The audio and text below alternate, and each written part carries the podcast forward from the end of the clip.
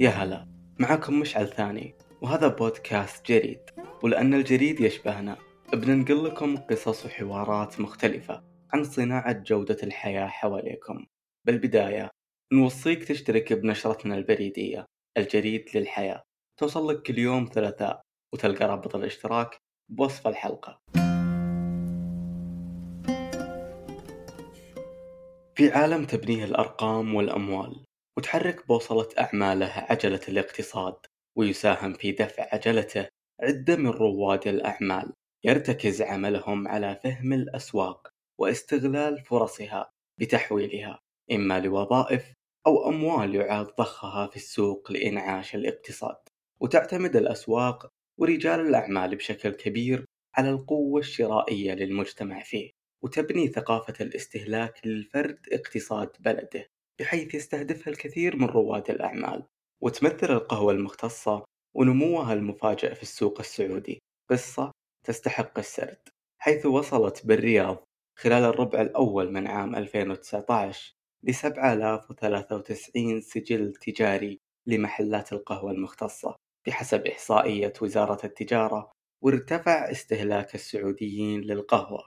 فحنا موجودين في المراكز العشرة الأولى للدول الأكثر استهلاكا للبن على المستوى العالمي بحسب تقديرات وزارة الزراعة والمياه السعودية مما وضح علاقة ارتفاع الاستهلاك بالقوة الشرائية وفتحها الباب لمشاريع جديدة ووظائف تغطي هذا الطلب. ولأن إدارة الأعمال علم قائم بذاته ويعتز بنفسه ضيفنا لحلقة اليوم المحاضر في كلية إدارة الأعمال بجامعة الأمير سلطان بن عبد العزيز الأستاذ عبد الله الغزي.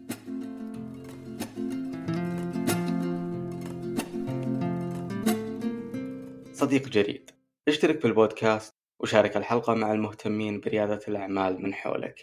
ولا تنسى نحن دائما نقرأ تعليقاتكم بحماس واهتمام. شاركنا على tuesday at jareedpodcast.com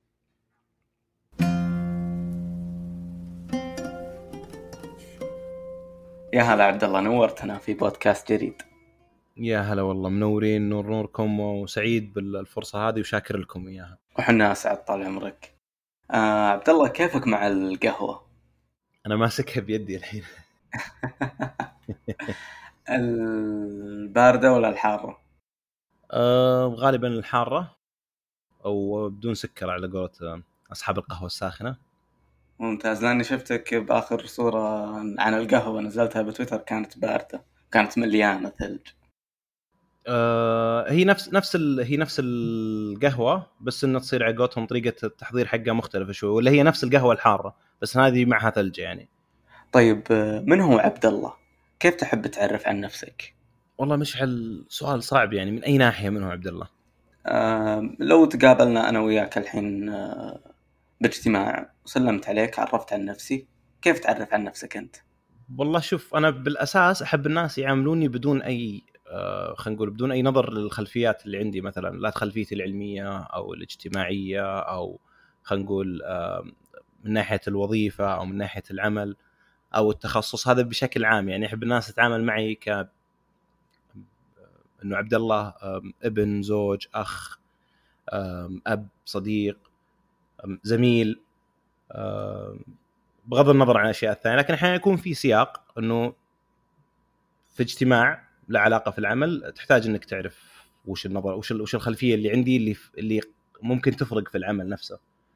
آه لا إذا اجتماع لقاء عادي يعني ودي الأصل إنه عاملني على أنا مين كإنسان مش كخلفيتي الاجتماعية أو خلينا نقول العلمية العملية الدينية إلى آخره.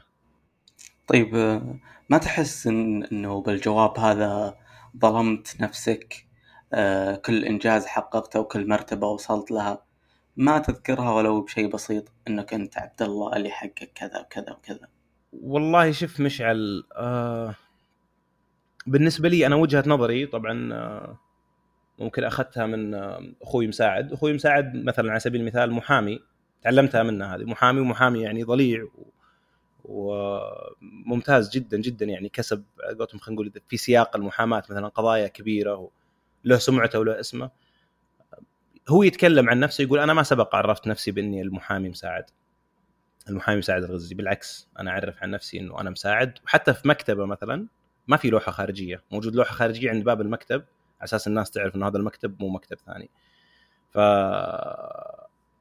وجهة نظري أنا الإنسان هو يضيف الأشياء هذه وليست هي من يضيف لأنه الناس اللي تبحث عن مسألة خلينا نقول الألقاب آه، الوظائف أنا والله كذا آه، أنا الدكتور أنا المهندس أنا المدري إيش في كل سياق وكل مكان على قولت على قولتهم بطعمة وبلا طعمة يعني ما أقول فيهم نقص بس إنه آه،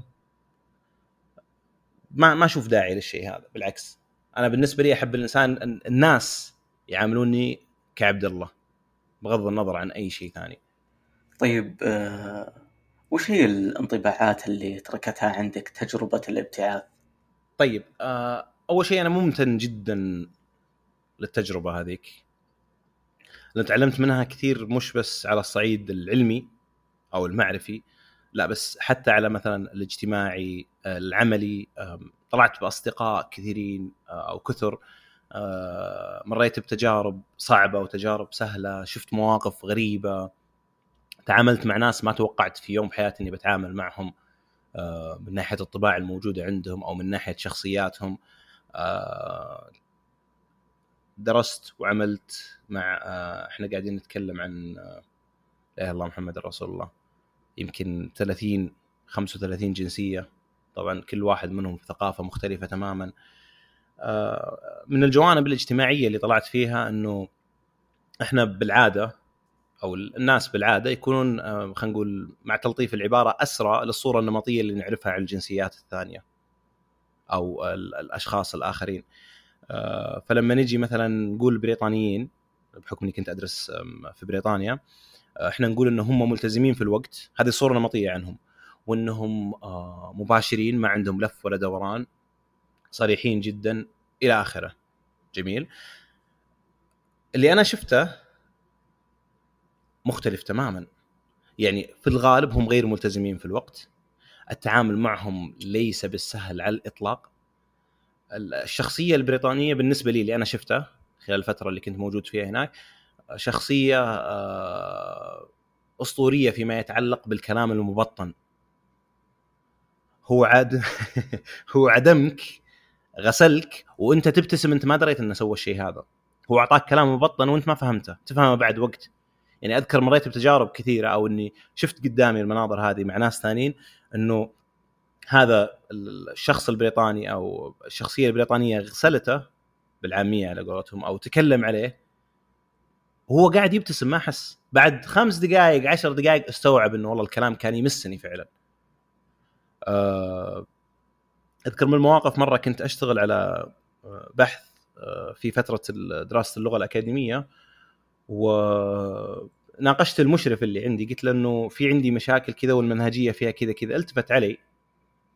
قال لي هل تتوقع إن الجامعات البريطانية تنثر نتائج البحث حقك هذا عشان تطبقه؟ كلامه منطقي إلى حد ما لأنه البحث أصلا ضعيف وكان غرض تعليمي مش بحث بحث فعلي يعني. فقلت له أنا ما أتوقع منهم الشيء هذا لكن أتوقع من نفسي إني ألتزم بأدبيات وأخلاقيات البحث العلمي. الشغلة الثانية ممكن تكون في في في جزئيات أخرى مثلا النظام التعليمي مختلف تماما هناك يعني أذكر إحدى المواد آه، كنت أعلى درجة في الدفعة. يعني لو أقول لك الدرجة الآن بتنصدم من 100 درجة. وأنا كنت يعني بالترتيب أنا أول واحد في الدفعة بالمادة هذه. آه، كنت جايب 77 من 100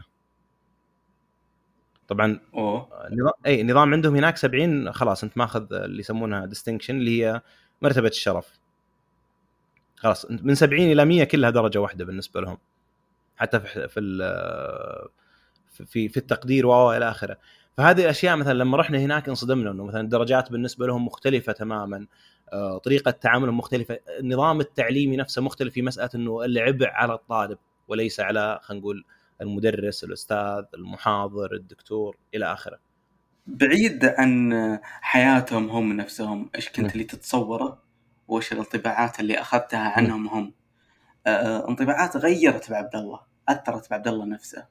والله شوف آه في أشياء على قولتهم مثلا التعامل مع بعض الشخصيات لما يجيك شخص مثلا من جنسية أخرى وكيف تتعامل معه بناء على المنطلقات الموجودة عنده إنه تحاول إنك توجد خلينا نقول أرضية مشتركة بينك وبينه.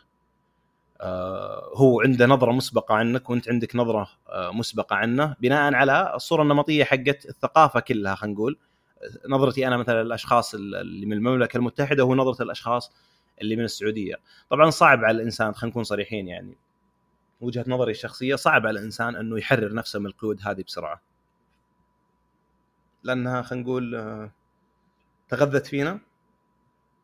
صرنا ما يبقى الاسرى اسرى لكن فعلا إحنا بشكل أو بآخر آه، مأسورين لها يعني أو خلينا نقول آه، منقادين لها بشكل أو بآخر. لما أجي أتعامل مع شخص من الجنسية الفلانية أحط ببالي اعتبارات معينة.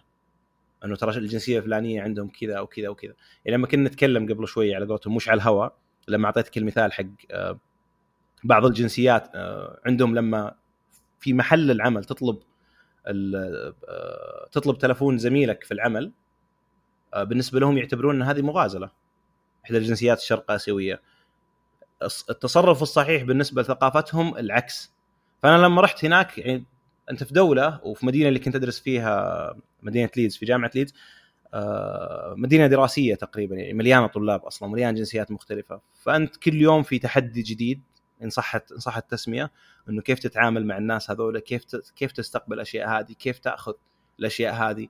يعني أذكر مثلا مسألة إنه آه، آه، في إحدى الدورات اللي حدثها الجامعة لنا آه، كان عندنا لا إله إلا الله محمد رسول الله شيء طريف طبعا هو عندنا ناس من جنسيات مختلفة. في واحدة تسولف وزي كذا شكلها هيئتها هيئة صينية بس فجأة تكلمت معي عربي. قلت لها سألتها أنا وش ال وش ال وش ال أنت أنت من أي جنسية؟ من أي مكان؟ فقالت لي نسيت والله كان من كازاخستان أو شيء زي كذا. وتفاجأت إنها هي مسلمة أصلا. اليوم الثاني لما جت للدورة لابسة الحجاب على رأسها. فشوفوا شلون يعني انت طيب كيف تتعامل مع الشخص هذا؟ كيف تتعامل مع السياق هذا؟ هي كيفت نفسها الآن مع الشيء هذا؟ إنه في في خلينا نقول مسلم مع إنه ما أدري يصح فعلها أو ما يصح. آه ما أتكلم من ناحية دينية طبعا أتكلم من ناحية خلينا نقول ناحية التعامل لأنه هل الصورة عندي بتكون كويسة مش كويسة؟ انه قبل كانت لابسة بعد ما لبست والى آخره أتكلم عن الحجاب يعني. آه أتكلم من ناحية التعامل مع أشخاص أو الحكم عليهم. فهنا تجي فيها يعني تحس إنه آه في تحدي. طبعا ناهيك عن الأشياء التعامل مع الناس خلينا نقول السعوديين نفسهم اللي هناك. آه نتكلم في أكثر من 600 شخص سعودي هناك من جميع مناطق المملكة. مناطق أنا في السعودية ما قابلتهم قبل. أنا في السعودية من طلعت على الدنيا حلو ما قابلت ناس من المنطقة هذه أو من المدينة هذه بالثقافة هذه وقابلتهم هناك. يعني حتى في أبسط الأشياء تتعلم إنك تتقبل الاختلاف. يعني مثلا يجيك واحد من لا إله إلا الله محمد رسول الله. من أهل مثلا جنوب المملكة القهوة عندهم تختلف عن القهوة عندنا. فلما يجيب لي قهوة حتى لو تختلف عن المعايير حقت القهوة العربية أتكلم لازم أتقبلها. لأنه هو أعطاني أحسن شيء عنده. طبعا هذه في الأشياء البسيطة مثلا في القهوة فما بالك في في في الأمور الفكرية في الاختلافات في مسألة وجهات النظر بعض المواضيع حتى في مسائل التربية أحيانا. تشوف تصرفات قدامك في ثقافك أنت في التربية خطأ لأنه الشباب الموجودين هناك أغلبهم أصلا متزوجين وعندهم أسرهم معهم أطفالهم فتشوف تصرفات أحيانا تتعلم كيف إنك تسكت اليوم ما تتكلم تتعلم كيف إنك آه، تتدخل تدخل بس إنه وش الطريقة المناسبة وش الطريقة الغير مناسبة. طبعا كل هذا في سياق إنك مش في مكانك في أرضك. تدخل في تحديات في كيف تتعامل مع الأنظمة اللي هناك.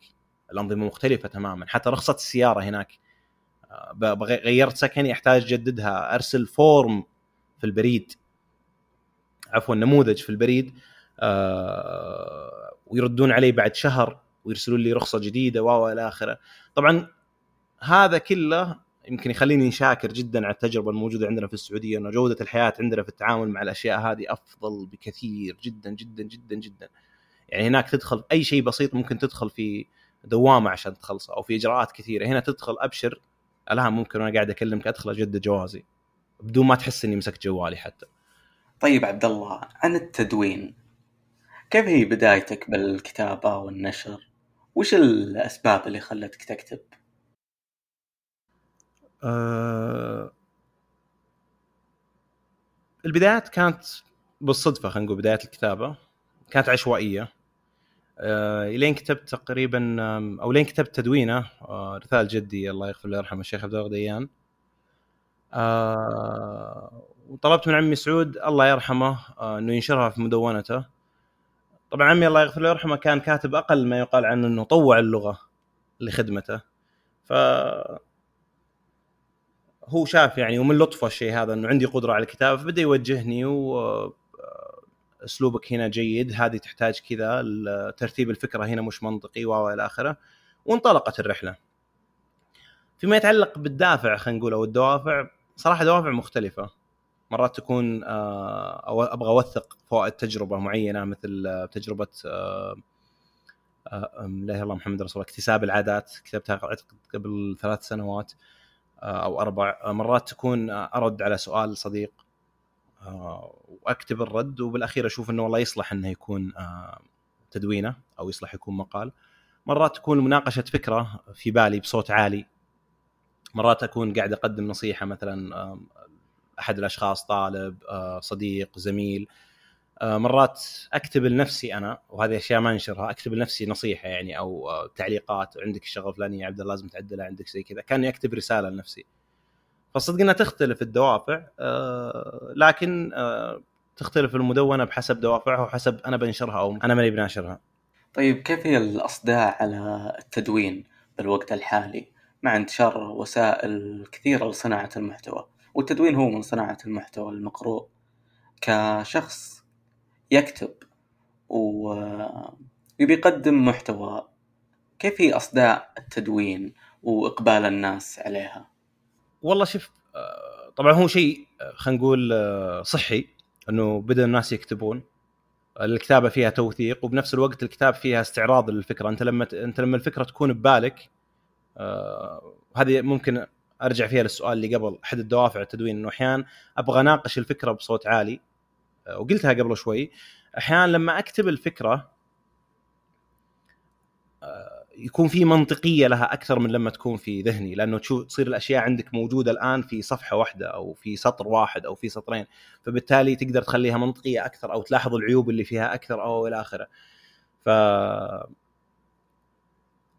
الشيء اللي صاير إنه الناس تكتب هذا شيء إيجابي. طبعا في غث وفي سمين. بالأول والأخير هو للقارئ لمن يقرأ وللكاتب لمن يكتب وكيف يكتب. في أشياء خلينا نقول تستحق النشر وتستحق ان الناس تقرأها وفي أشياء لا. يعتمد على المحتوى يعتمد على السياق يعتمد. طبعا أنا بالنسبة لي خليني أقول لك مع إني أنا ما أسوي الشيء هذا أنا أحب الشغلات التخصصية لما يكون في عندي مدونة أو عندي مدون متخصص في شغلات معينة فبالتالي هو قاعد ينقل لي شغلات معينة. يعني على سبيل المثال أذكر الدكتورة سمر الموسى عندها مدونة خاصة فيها تتكلم عن تعلم اللغة الإنجليزية مثلا الاختبارات المتخصصه باللغة الإنجليزية الأشياء المتعلقة في البحث. طبعا هي تعكس مجالها أو تخصصها وهذا شيء جيد جدا. بالتالي لما يكون في تدوين هنا من شخص متخصص ممكن تحصل على معلومة خلينا نقول من مصدر موثوق إلى حد ما. طبعا يعتمد على حسب الشخص. أنا بالنسبة لي الدكتورة سمر أعتبرها مصدر موثوق لأنها متخصصة وأنا متابعها من زمان. آه الأشياء اللي تقولها حتى أحيانا تدعم آه كلامها أو تدعم كلامها بحجج بمصادر و إلى آخره. فأنا بالنسبة لي والله بالعكس أشوفها شيء جيد جدا جدا الناس تدون. وإن كانت بعض التدوينات يعني صدق تغث يعني إما إنه الأفكار تكون خلينا نقول بدون تلطيف للعبارة تكون فكرة سقيمة أو تكون لا إله إلا الله محمد رسول الله فكرة فيها مشاكل في المنطقية أو في البناء. لكن بالأول والأخير تبقى يبقى شيء جيد وصحي لأنه الكتابة بتوثق الشيء وبتسهل الرد عليه أو مناقشته حتى لأنك تقدر تمسكه حبة حبة بعكس لو كان نقاش ممكن يتشعب النقاش يروح هنا هنا لكن دام شيء مكتوب بالتالي تقدر تميز وتقدر تناقش تقدر تحلل تقدر ترد حبة حبة. خاصة إذا كان الموضوع فيه فكرة في شيء جديد أو فيه خلينا نقول يعني مثلا في عندنا عرف سائد مثلا في أي مجال من المجالات أو في عندنا فكرة سائدة في أي مجال من المجالات وجاء شخص كتب رد معاكس لها أو كتب شيء يبغى ينقضها. يمكن تناقشنا وياه قبل شوي على قولتهم مرة ثانية قبل الهواء عن فكرة صارت وانه آم، آه، في فكرة سائدة وجاء شخص ينقضها. لو كانت مكتوبة بيكون أسهل بكثير لأنك تمسك حبة حبة وأنت تكتب في آه، أو عن إدارة الأعمال وهذا مجالك أي ليش بس اخترت إنه ليش ليش اخترت هذا المجال؟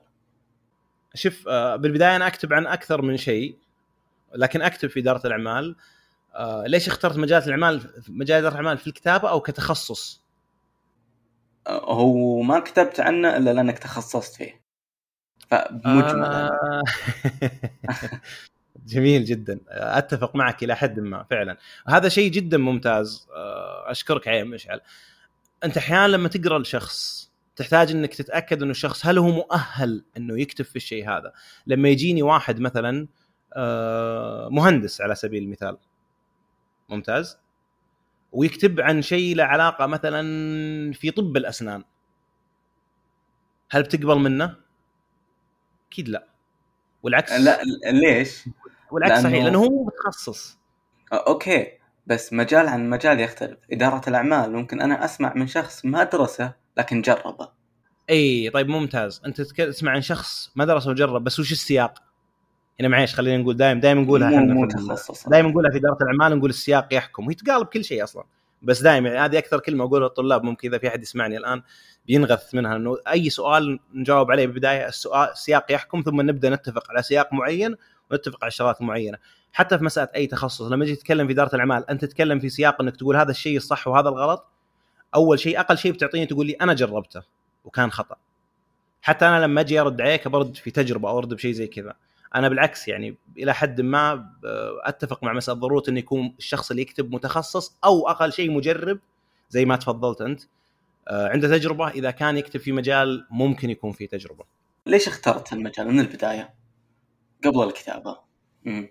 آه خلينا نقول إنه أنا في الأساس لما كنت في الثانوي كان عندي آه أكثر من مسار. آه أفاجئك إنه إدارة الأعمال ما كانت منها. آه كنت أفكر في السياسة. في طب الأسنان آه في آه آه، لا إله إلا الله محمد رسول الله ما أدري إن صح التسمية أو لا خلينا نقول الطيران بس إنه أكون كطيار مقاتل. في. آخر الأسابيع في الثانوي كأنه أنا غيرت رأيي. لا ما أبغى هذولي كلها ولا كنت أعرف وش أبغى صدقا يعني. وهذه إحدى المشاكل اللي خلينا نقول موجودة عندنا إنه مرات الطلاب اللي في الثانوي هو مو بعارف. وهنا مثلا أذكر قد كتبت آه، مدونة لما سألتني قبل شوي إيش دوافع الكتابه أذكر قد كتبت مدونة اللي هي كان عنوانها شيخوخة العقد الثاني وحاسب المحمول آه، كانت موجودة في مدونتي وما زالت موجودة. جتني أسئلة عليها رحت جاوبت على الاسئله في تدوينة ثانية أسئلة من بعض الأصدقاء اللي هي 20 با... 20 باريتو واداره أهدافك آه... أنا عانيت من المشكلة هذه مثلا وأشوف ناس كثير يعانون منها إنه ما يعرف وش يبغى يسوي وش التخصص؟ فبالتالي يروح يلجأ إلى القدوات اللي حوله. يبغى يصير زي أبوه مثلا أو زي خالة أو زي عمه أو فتجد مثلا طبيعي عندنا في السعودية إنه آه، أسرة فيها محامي تلقى أربعة محامين معه. أسرة فيها عسكري تلقى خمسة راحوا عساكر معه. عادي تلقى أب وابنائه كلهم يشتغلون في نفس الوظيفة نفس المجال. للأسف إنه يصل إلى عمر 40 45 أنا ممكن تشعبت في الموضوع شوي بس يصل عمر 40 45 يكتشف إنه أوه أنا ما أنا مش في المجال اللي أنا أبغاه لذلك نجد مثلا أشخاص كثيرين أو أشخاص كثر عفوا آه، كانوا في آه، دخلوا في الدراسة أو دخلوا في مجال دراسي معين خلص الدراسة ورجع يدرس مرة ثانية وأنت إيش صار معك؟ كان لك أنا قدوة بالنسبة لي- ولا أنا بالنسبة لي-؟ إيه لا بالنسبة لي لما قدمت كان في مجموعة خيارات اخترت آه، المجال واخترت الكلية طبعا أنا تخرجت من جامعة الإمام. آه، اخترت الكلية وكان في حسنة من حسنات الكلية والكلية حسناتها يعني آه، آه، كثيرة يعني ما تغطيها ما ما تغطيها مقابلة يعني. آه، تعلمنا فيها وعرفنا أصدقاء منها وعرفنا دكاتره وأساتذة. آه، لهم الفضل علينا إلى قيام الساعة يعني فيما علمونا وفيما أعطونا. أذكر منهم الدكتور فوزي العيادي يعني خصيصا يعني ولا ولا ولا بقصور في الباقيين. آه، لما دخلت في الكلية من حسنات الكلية إنه في عندي أكثر من مسار فأنا أدخل إعداد عام وعندي خمس تخصصات ممكن أروح لها. فكان عندي فترة سنتين كان فيها حيرة. أذكر إلى المستوى الرابع اللي هو بعد بالخامس رحت تتخصص إلى المستوى الرابع كنت محتار. حتى تقريبا أذكر إني استعنت في واحد من خوالي. اسولف معه وزي كذا. نقاش بدون ما اوضح له أنا وش أبغى وش ما أبغى بس اسئله عامه زي كذا وكذا. اخذ راي على أساس انه خلاص أبغى اخذ حكم قطعي. طبعا ما سألت أنا وش بتخصص ولا شيء. قاعد أسولف معه سواليف عامة على أساس آه، خلينا نقول أعرض الفكرة اللي عندي واخليها تتناقش. يناقشها شخص ثاني خلينا نقول كأنه محايد. هو ما يعرف أنا ليش أناقشه ولا يعرف وش وش هدفي. وبالأخير أستفيد منها مسألة إنه خلاص أقدر أطلق حكم. أو أقدر أتخذ قرار في الشيء هذا. واخترت الإدارة والحمد لله يعني تخرجت من الجامعة كنت الثاني على الدفعة آه، تخرجت في ثلاث سنوات وثلاث شهور آه، ممتاز مرتبة الشرف الأولى. يعني ما أدري هل يقاس خلينا نقول النجاح في مسألة المعدل أو لا لكن أعتقد إني إلى حد ما آه، توفقت فيها الحمد لله.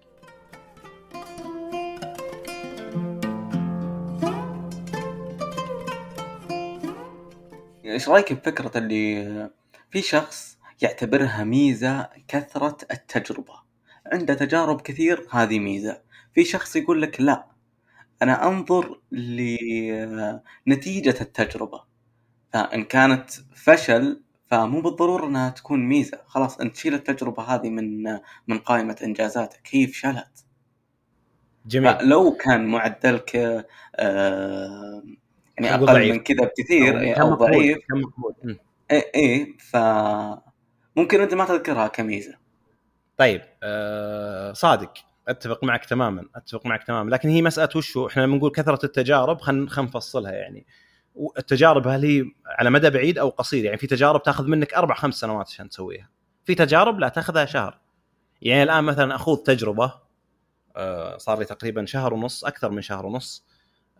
تقريبا من ثاني أو ثالث عيد الفطر آه، صرت أنام بعد صلاة العشاء واصحى صلاة الفجر وخلاص.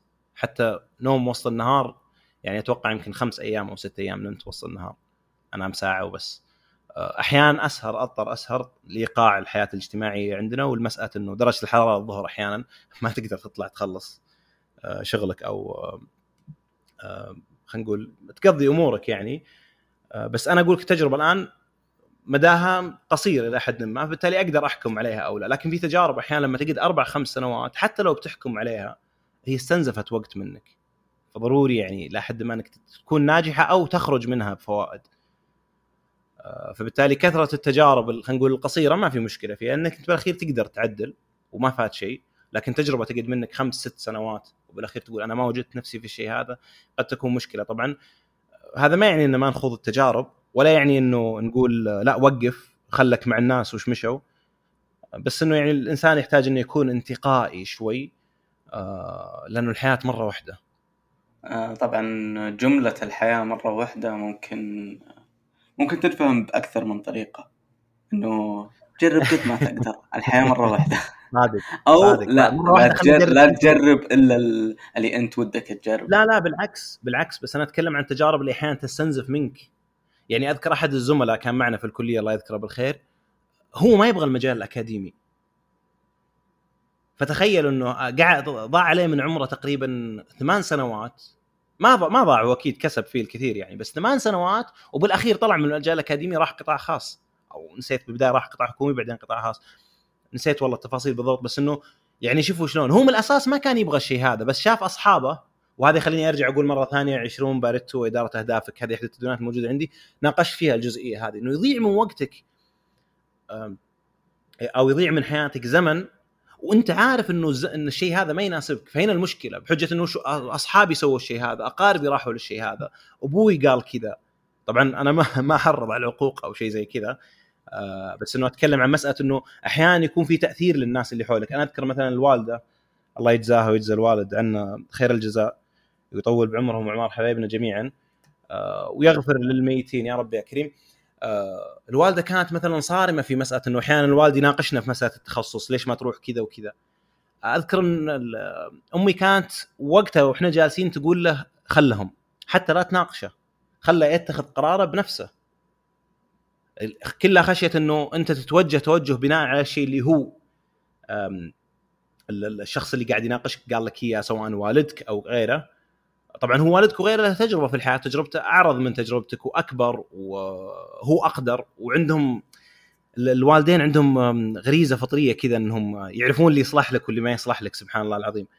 آه، بس إنه بالأول والأخير هي حياتك أنت تحتاج إنك بالأساس تحكم بدون أي آه، خلينا نقول تدخلات من أحد غير سواء تدخلات مباشرة بفرض شيء معين أو تدخلات بتغيير رأيك حتى لو كانت بطريقة لطيفة. إلى أن تصل إلى مرحلة إنك تدخل في خلاص أنا الفكرة العامة واضحة عندي أبدأ أسأل الآن. بعكس في البداية لأنه هم وش يقولون؟ يعني وان كان يعني في فرق في المثال لكن يقول قدر الشراكة ما يفوح. إذا أنت بتسأل كل شوي واحد بتضيع. أذكر قريب كنت أتناقش مع صديق آه، دكتور صالح قاضي. عن مسألة إحدى القرارات. أنا شخصيا أنا أتكلم عبد الله أنا ما أناقش إلا ثلاثة أربعة بالكثير إذا بأي قرار أسأل أشاور يعني. وطبعا حسب طبيعة القرار كثير من القرارات اتخذها بدون ما أناقش أحد أمسك ورقة وقلم واقعد أحل وزي كذا. لكن لما كنت أناقشه هو قال لي نفس الفكرة. أذكر أكد لي. طبعا آه، قال لي مسألة إنه إذا بتناقش بيضيعونك وإلى آخره خلك مع ذا. قلت أنا هذا الشيء اللي صاير. أنا سألتك وسألت اثنين غيرك فقط. ولا عندي نية أسأل أحد ثاني. ف اجدني إلى حد ما يعني أتفق معك بمسألة هل الفكرة أو خلينا نقول آه، آه، هل التجربة تستحق إنك تضيع فيها وقت أو لا؟ أنت اللي تحدد بس أحيانا يعني يكون بعض التجارب كبيرة أو طويلة والخروج منها صعب يعني. مش مسألة يلا خليني بجرب نوع القهوة الفلانية أو زي أحد الأصدقاء الله يذكره بالخير. كل فترة وفترة آه، يمكن أتوقع إنه بيسمع اللي قال إنه هو قال لي يعني أبغى أسمع لما كلمته. آه، قال لي إنه مره مرة يجرب قهوة مرة يشرب متى مرة يترك مشروبات المشروبات تماما يصير بس موية آه، مرة يروح سيكل مرة مدري إيش. طبعا تهنيه على الشيء هذا إنه قاعد يجرب يستمتع بالحياة بس التجارب حقته كلها تجارب قصيرة. مش تجربة هو ينهمك فيها أربع خمس سنوات يدخل في تخصص يقعد له 10 سنوات يدرس فيه. يكمل دراساته العليا بعدين يقول والله ما عجبني التخصص بغير. طيب العشر سنوات هذه. أكيد تستفيد شغلات ثانية بس برضو في شيء اسمه تكلفة الفرصة البديلة في الموضوع هذا. ما تبغى تضيع حال نفسك. طيب عبد الله سولف لنا عن قصة السكري القصيمي وكيف تم تسويقه. طيب آه أول شيء خلينا نقول عن تسويق السكري بشكل عام. آه خلي أبدأ أبدأ السالفة من بدايتها. أنا إنسان أحب أجلس مع كبار السن وأسولف معهم وش اللي كان يصير بحياتهم وش الأشياء اللي تغيرت الآن في وقتنا والى آخره.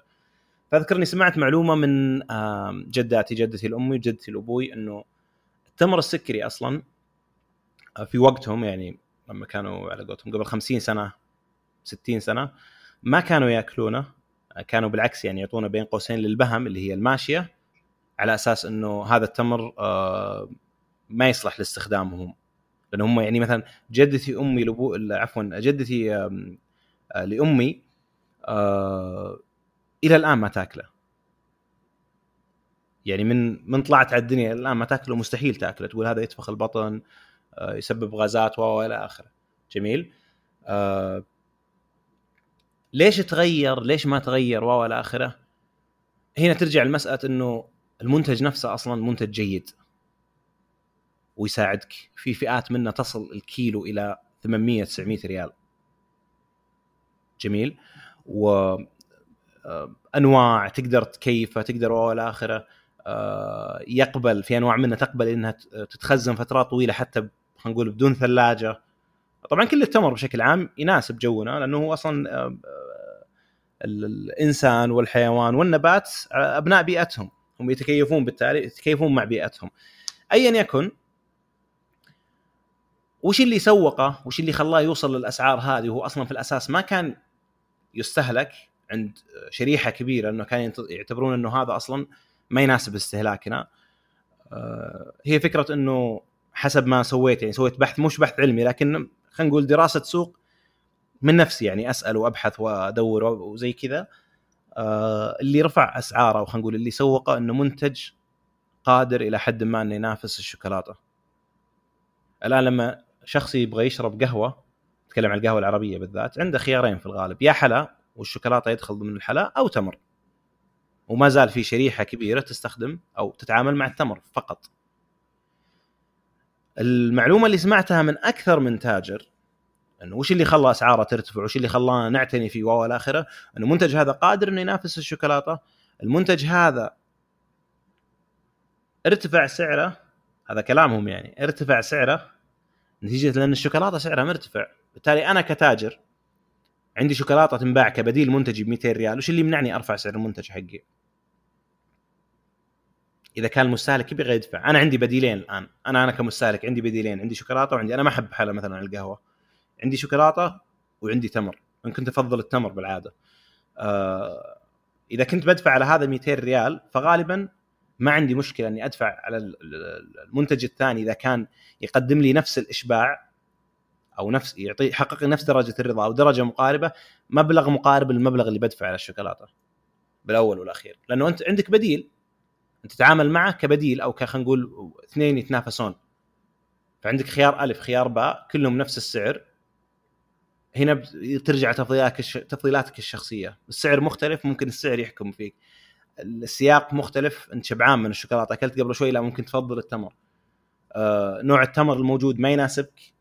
ممكن تروح للشوكولاتة. لكن بشكل عام آه، التاجر ينظر لها مسألة إنه الشوكولاتة وهذه قالت لي كثير من كثير من التجار اللي شغالين في سوق التمر أو شغالين خلينا نقول في قطاع التمور إنه طالما التاجر حق الشوكولاتة رافع سعره أو سعره مرتفع خلينا نقول سعر بضاعته مرتفع أو خلينا نقول غالي مو هو رفعها بنفسه مثلا آه، أساس ما حد يزعل علينا يعني. هنا نرجع لمسألة إنه تعال الفرق اللي صاير هنا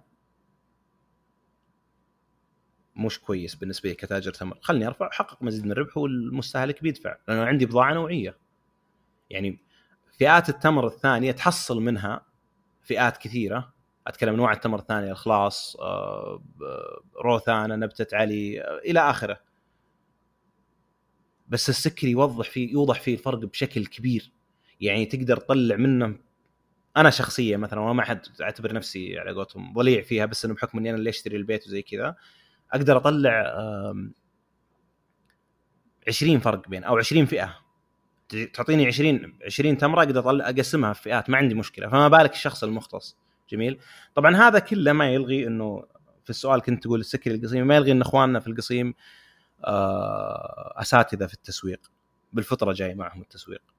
ما يحتاج يدرسون. هو يقدر يسوق المنتجة تاجر أتكلم عن تاجر قسيم يقدر يسوق المنتجة يقدر يوضح لك الفروقات أو الأشياء المميزة في منتجه.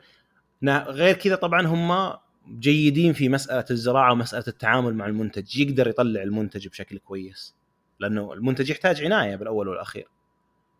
ولا هو على كذا ما يقدر يخلي منتج ب 900 ريال كيلو ومنتج آه، حتى ما ينوكل غير قابل للأكل بشكل مباشر. يعني يعطونا مثلا البهايم آه، أو اللي هي الماشية أو آه، حتى إنه يدخل في صناعات ثانية صناعة المعمول ما المعمول. فاللي سوق بالأول والأخير حسب ربط السوق له. ممكن هذه معلومة جدا غريبة. حسب ربط السوق له اللي سوق بالأول والأخير وخلى سعره يرتفع إنه هو يقدر ينافس الشوكولاتة. آه، هل هذا له علاقة بالنفس؟ بأن نعم. إذا زاد إذا زاد سعر المنتج أحس إنه بتزيد قيمته معاه. نعم. ويساعد نعم. بتسويقه. نعم. وكل ما قل سعره كذا شعوريا أحس إنه آه، رخيص ولا ما أبي أشتريه. يا سلام يا سلام يا سلام. طبعا شوف خلينا هنا زي ما قلت قبل شوي السياق يحكم. خلينا هنا نحدد حسب السياق. حسب المستهلك حسب المنتج. تقييم المستهلك للسلعة. في سلع تسمى سلع مباهات. سلع المباهات هذه المستهلك كل ما دفع فيها أكثر ما عنده مشكلة لأنه هو بالأخير سايق بنتلي مثلا على سبيل المثال. فهذه سلعة مباهات بالعكس هو يفتخر إنه دفع المبلغ هذا لأنه امتلك العلامة هذه. طبعا في شركات كثيرة تشتغل على الشكل على الشيء هذا بشكل أو بآخر من ضمنها مثلا أبل. شركة أبل مثلا في مسألة تعطيك إيحاء إنه أنا أستخدم أبل بالتالي بتدفع سعر.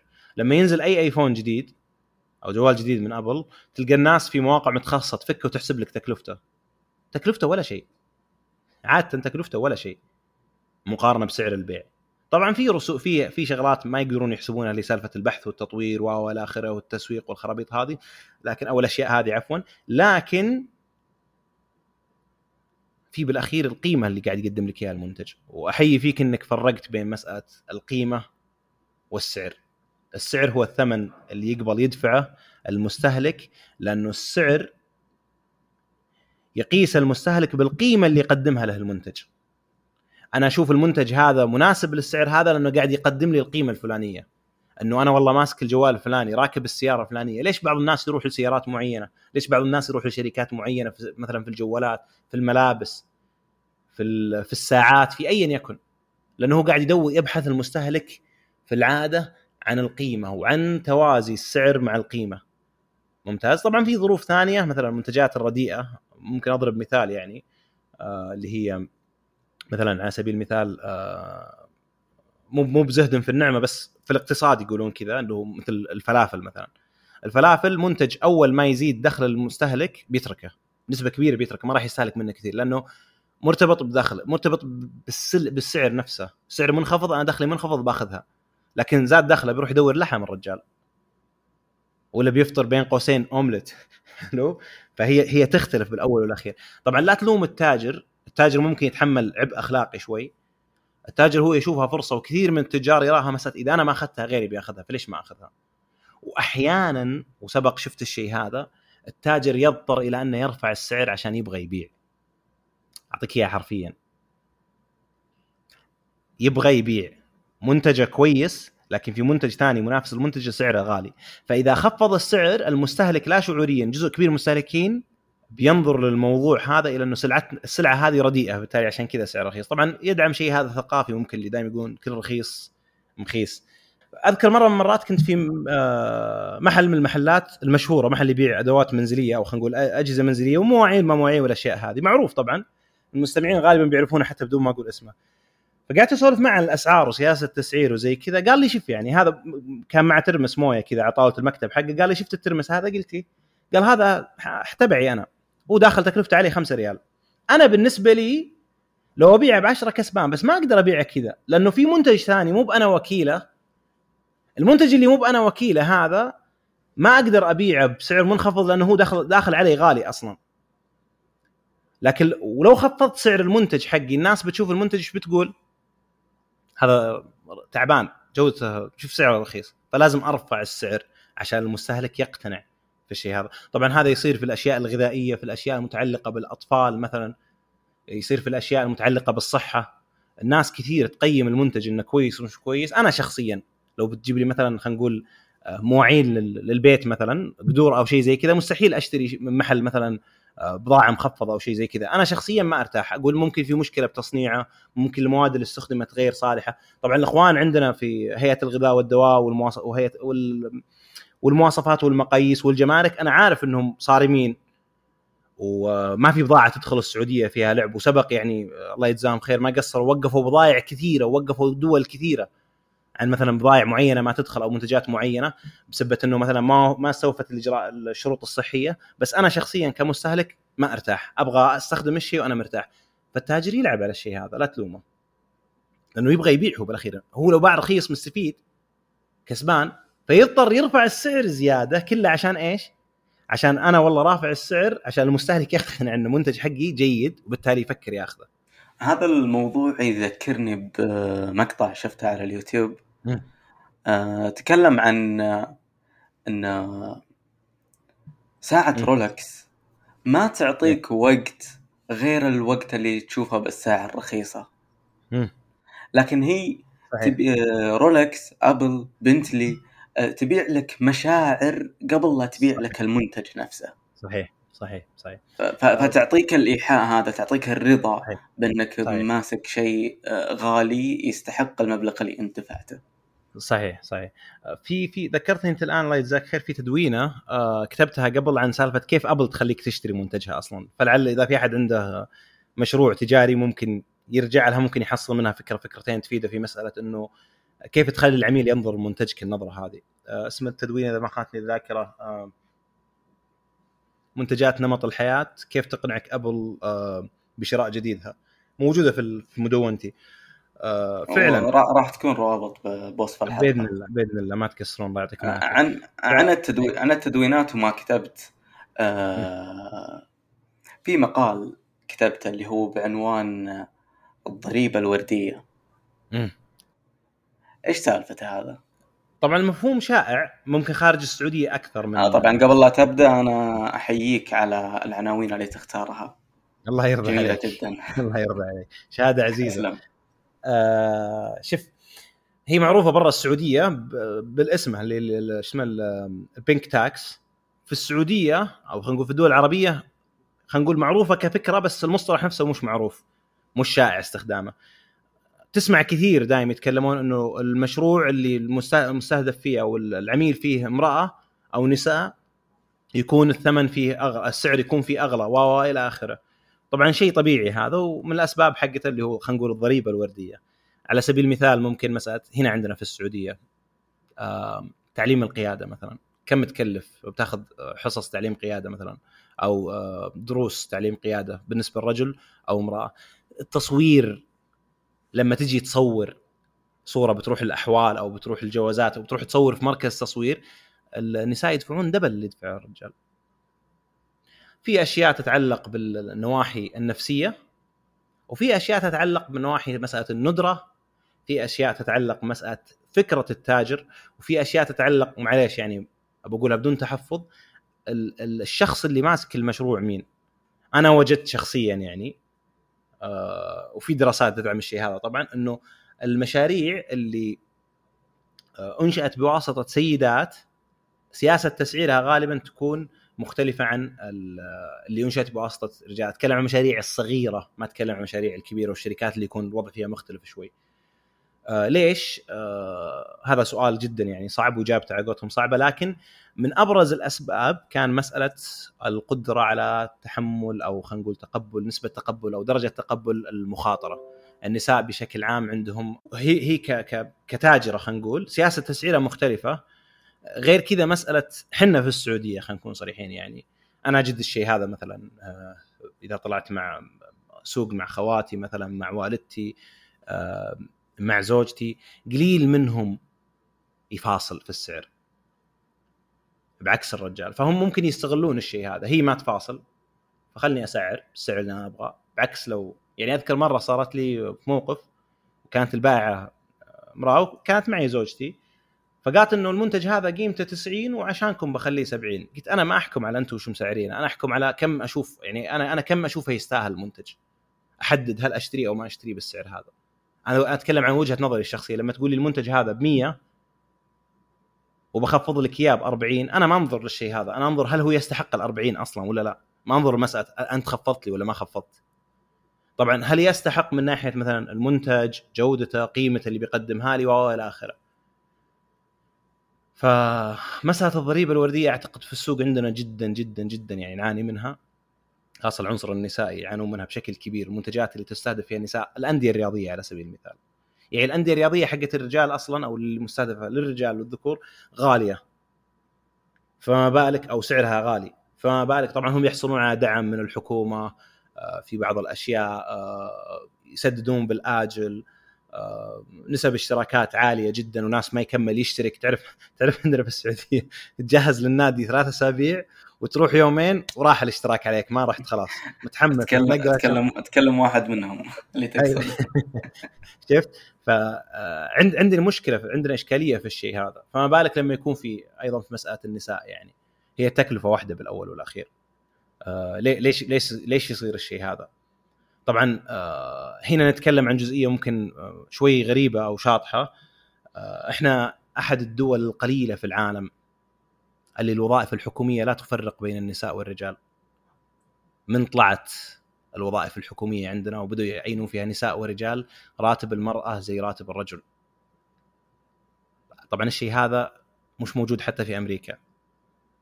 اللي هم يتكلمون عن المساواة وما المساواة، عندنا إحنا من طلع على الدنيا في مساواة، فإذا الدولة تساوي ممتاز، أنت ليش تفرق كتاجر؟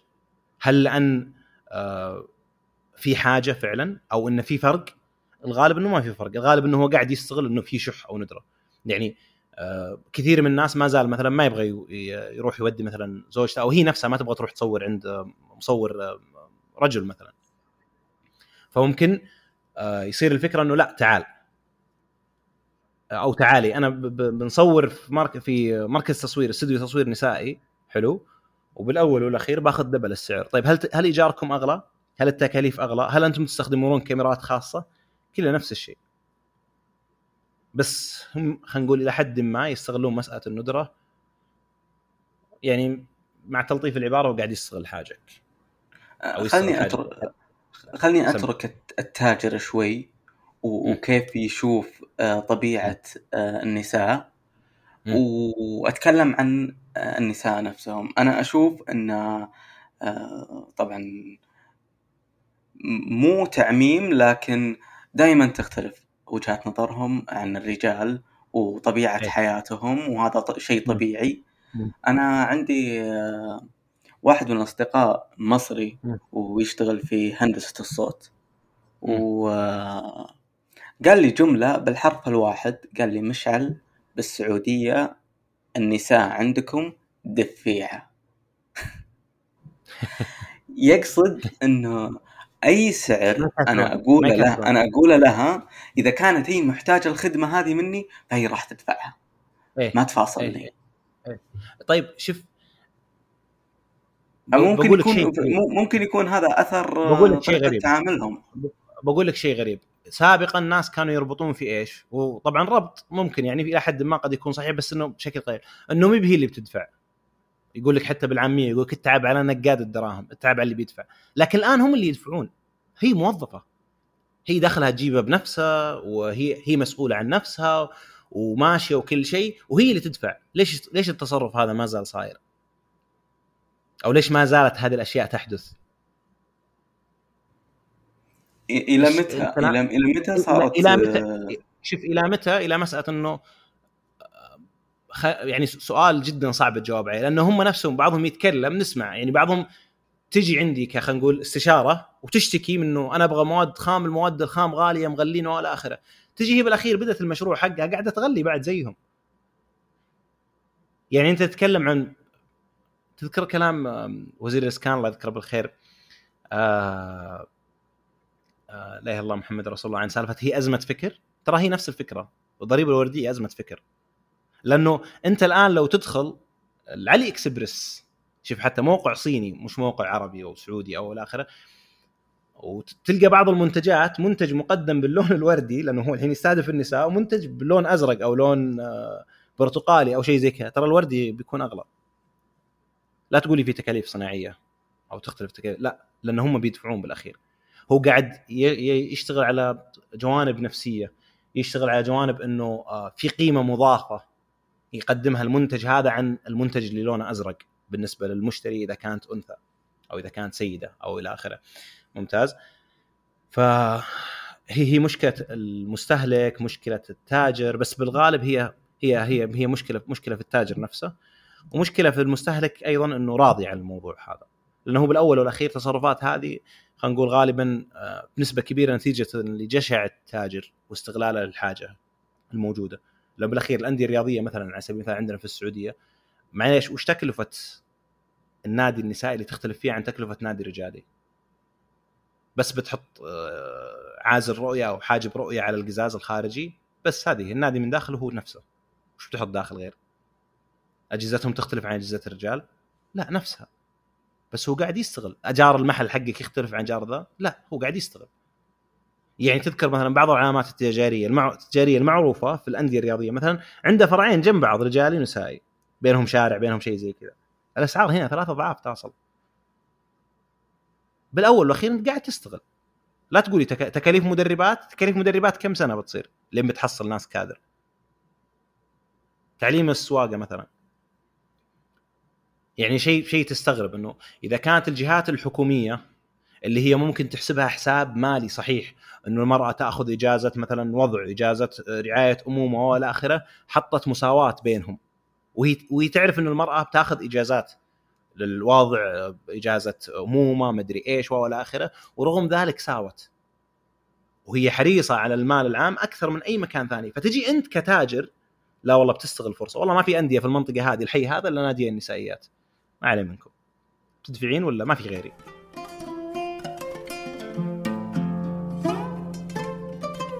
طيب عبد الله عن كل ما حكينا عنه من تجربة الابتعاث ومن الكتابة والتدوين وعن التسويق وإدارة الأعمال. بالنهاية كيف تشوف أنت جودة الحياة؟ وكيف تأثر إدارة الأعمال على جودة حياة الفرد؟ جميل. طيب خليني أبدأ في جودة الحياة.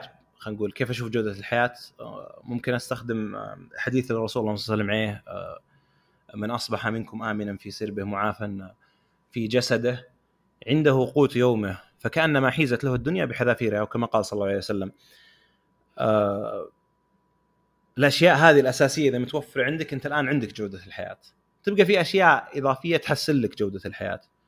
وجود أهلك عندك أبوك أمك بخير عائلتك ما فيها مشاكل اجتماعية صحية مالية ايا يكن تواجه أقصد تواجه المشاكل هذه. آه هذا هذا بشكل عام. في مسألة كيف تأثر الأعمال تطورها على الفرد وجودة حياته؟ وطبعا لا شك لا شك لا شك إنها تأثر. ولها طرفين طرف سلبي وطرف إيجابي. الأعمال قد تعقد حياة الشخص أو الفرد وتقلل من جودة حياته وقد ترفعها وتحسنها. في مسألة خلينا ناخذ التحسين. الآن آه، صباح لما دخلت المكتب أنا يوم جمعة آه، شغلت المكنسة هذه الذكية هذه اللي تعتبر آلية شغلتها وهي هي هي نظفت المكان. الآن حسنت جودة الحياة في جانب معين انه أنا المهمة هذه في, في, الأمر هذا تفرغت مثلا خلصتها لي وخلتني أتفرغ إلى شيء ثاني. نفس الموضوع في حياتك بشكل عام. لما الأعمال تقدم لي أحم... أشياء عفوا أو تحديثات إضافات تحسن لي الأمور تقلل لي الأشياء اللي المفروض إني أسويها بحيث إني أتفرغ إلى أشياء أخرى. لما كنا قبل 15 سنة مو أنا كنت صغير وقتها ما كنت أسوي الشيء هذا بس الناس اللي كانوا قبل 15 سنة يروح يصف سر عند بنك عشان يسدد فاتورة الكهرب الآن في موقع شركة الكهرب يسدد.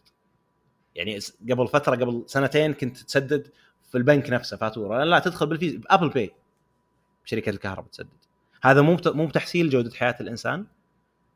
قلل الأعباء حقت الشيء هذا وخلاك آه، تنشغل في أشياء ثانية. ناهيك عن مسألة إنه ممكن تحسن صحة الإنسان حتى. إنه في مهام كانت تحتاج آه، أو أعمال معينة كانت تحتاج إلى آه، جهد ذهني وبدني عالي صار الكمبيوتر يخلص عنك أو الجهاز يخلص عنك.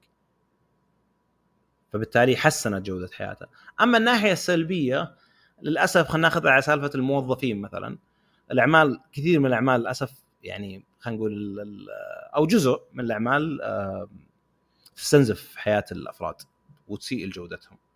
خاصة مع كورونا لما لما صار العمل عن بعد آه، خلاص يعني حتى انقالت لي قريب كنت في زياره في زيارة لإحدى الجهات التدريبية درب عندها طالب آه، من عندنا في الجامعة.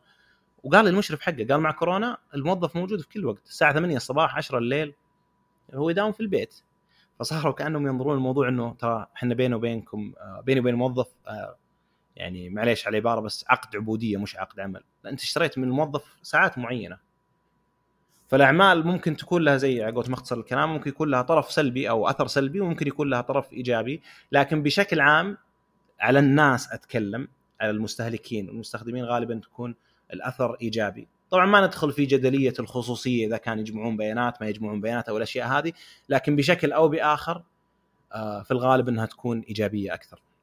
طيب آه، عبد الله ممكن تسولف لنا عن آه، مشروعك البحثي اللي كان بعنوان أثر الدعم الحكومي على توسع الشركات الصغيرة والمتوسطة السعودية للخارج.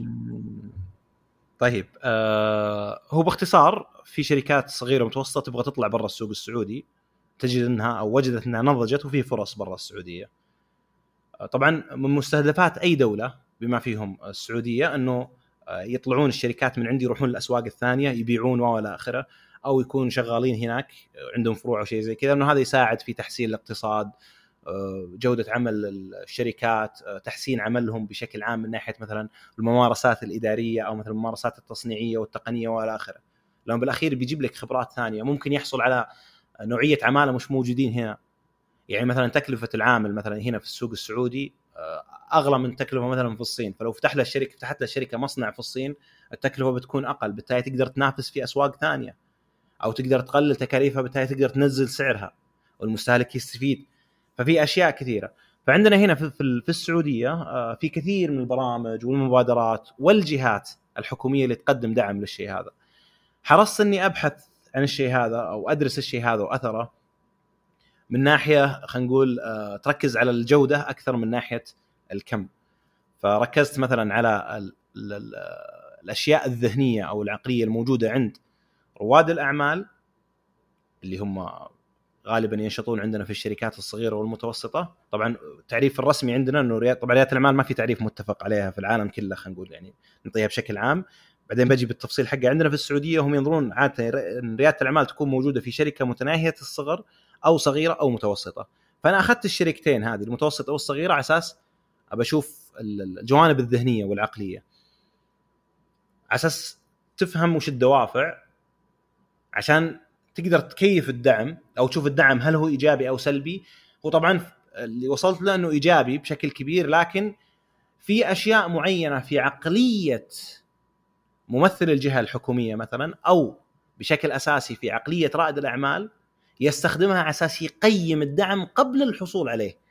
يعني على سبيل المثال رائد الأعمال عندنا في السعودية بشكل كبير يقيم الدعم من خلال سمعة الجهة، يعني مثلا على سبيل المثال هو جاه دعم من آه، منشآت. جميل؟ هو عنده سمعة إيجابية عن منشآت سمع عن مشروع خلاص بتعامل معهم. لكن لو جاه دعم من جهة ثانية هو عنده تصور سابق إنه الجهة هذه تعبانة. فلو سووا اللي سووا خلاص مستحيل. في إشكالية ثانية.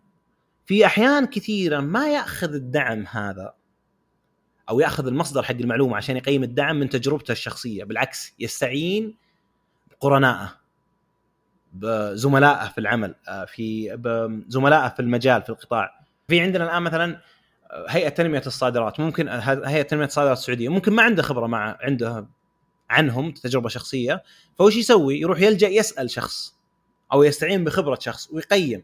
طيب أنت ما جربت الناس. فهنا الجهات الحكومية مثلا الأشياء اللي كان البحث يهدف لأنه يدرس كيف الناس تقيم عشان تشوف. من الأشياء الغريبة إنهم يشوفون ممثل الجهة.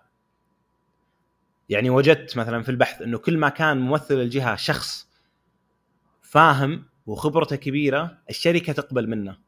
يعني بعض الناس كان يشتكي لي يقول آه، هيئة من الهيئات مثلا اللي تنشط في مجال الدعم كانت ترسل أو جهة من الجهات تنشط في مجال الدعم ترسل لهم متدربين. يقول أنا لي 25 سنة شغال. ترسل لي مدرب يقنعني. أنا عارف السوق وصدرت لين قلت آمين. في شغلات مثلا غريبة جدا اللي هي مسألة إنه أحيانا الشركات ما تصدر مو عشان التصدير صعب. ولا عشان ما في دعم.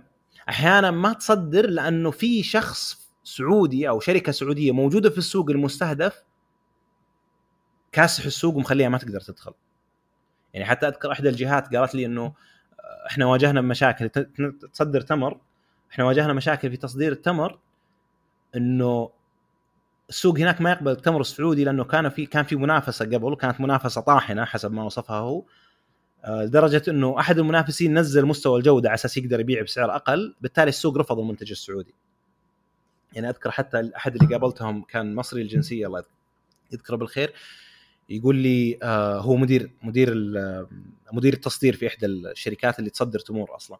يقول لي أنتم المفروض تعاملون تمر معاملة بترول بس في ناس قاعدين من السعودية نفسهم من التجار قاعدين يخربون عليكم برا. يخر يشوه صورة المنتج يرسل منتج جودته رديئة. مع المنتج عندكم هنا جدا ممتاز.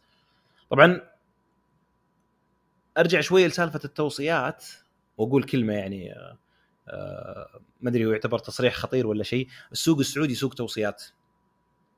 ما أحد يسوي تصرف إلا بنسبة قليلة إلا وهو ماخذ توصية. بسالك سؤال بس معليش مشعل. المايك اللي أنت الآن تسجل فيه أخذته بناء على توصية أكيد. المايك اللي أنا أسجل الآن فيه أخذته بناء على توصية. يا رجل الخباز الخباز بتروح تشتري خبز منطقة جديدة أنت. تسأل أبغى خباز التمييز حقه كويس. الملابس كل شيء. فنفس الوضع الآن الجهات الحكومية تحتاج إنها تفهم مسألة إنه تعال التاجر ترى يتأثر بالتوصيات على أساس يتعامل معنا. فتحتاج إنك تتعامل معه مباشرة توضح له وش اللي عندك. لأن بعضهم حتى بعض التجار كان يتكلم وبعض رواد الأعمال كان يتكلم عن مسألة إنه التواصل معنا ضعيف.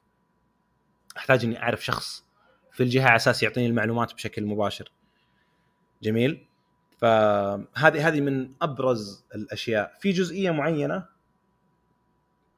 ممكن أختم فيها مسألة البحث نفسه إنه الدعم المقدم بشكل كبير كان يركز على الصادرات أتكلم عن الهيئة العامة أو هيئة تنمية الصادرات السعودية كانت تركز بشكل كبير على آه، مسألة التصدير والتصدير مش مناسب آه، للخدمات، الخدمة ما تقدر تصدرها، أنت تقدر تصدر سلعة أو منتج بس الخدمه عفوا تقدر تصدر سلعة بس الخدمة ما تتصدر، تقدر تصدر خدمة بنكية ما تتصدر لازم يفتح هناك.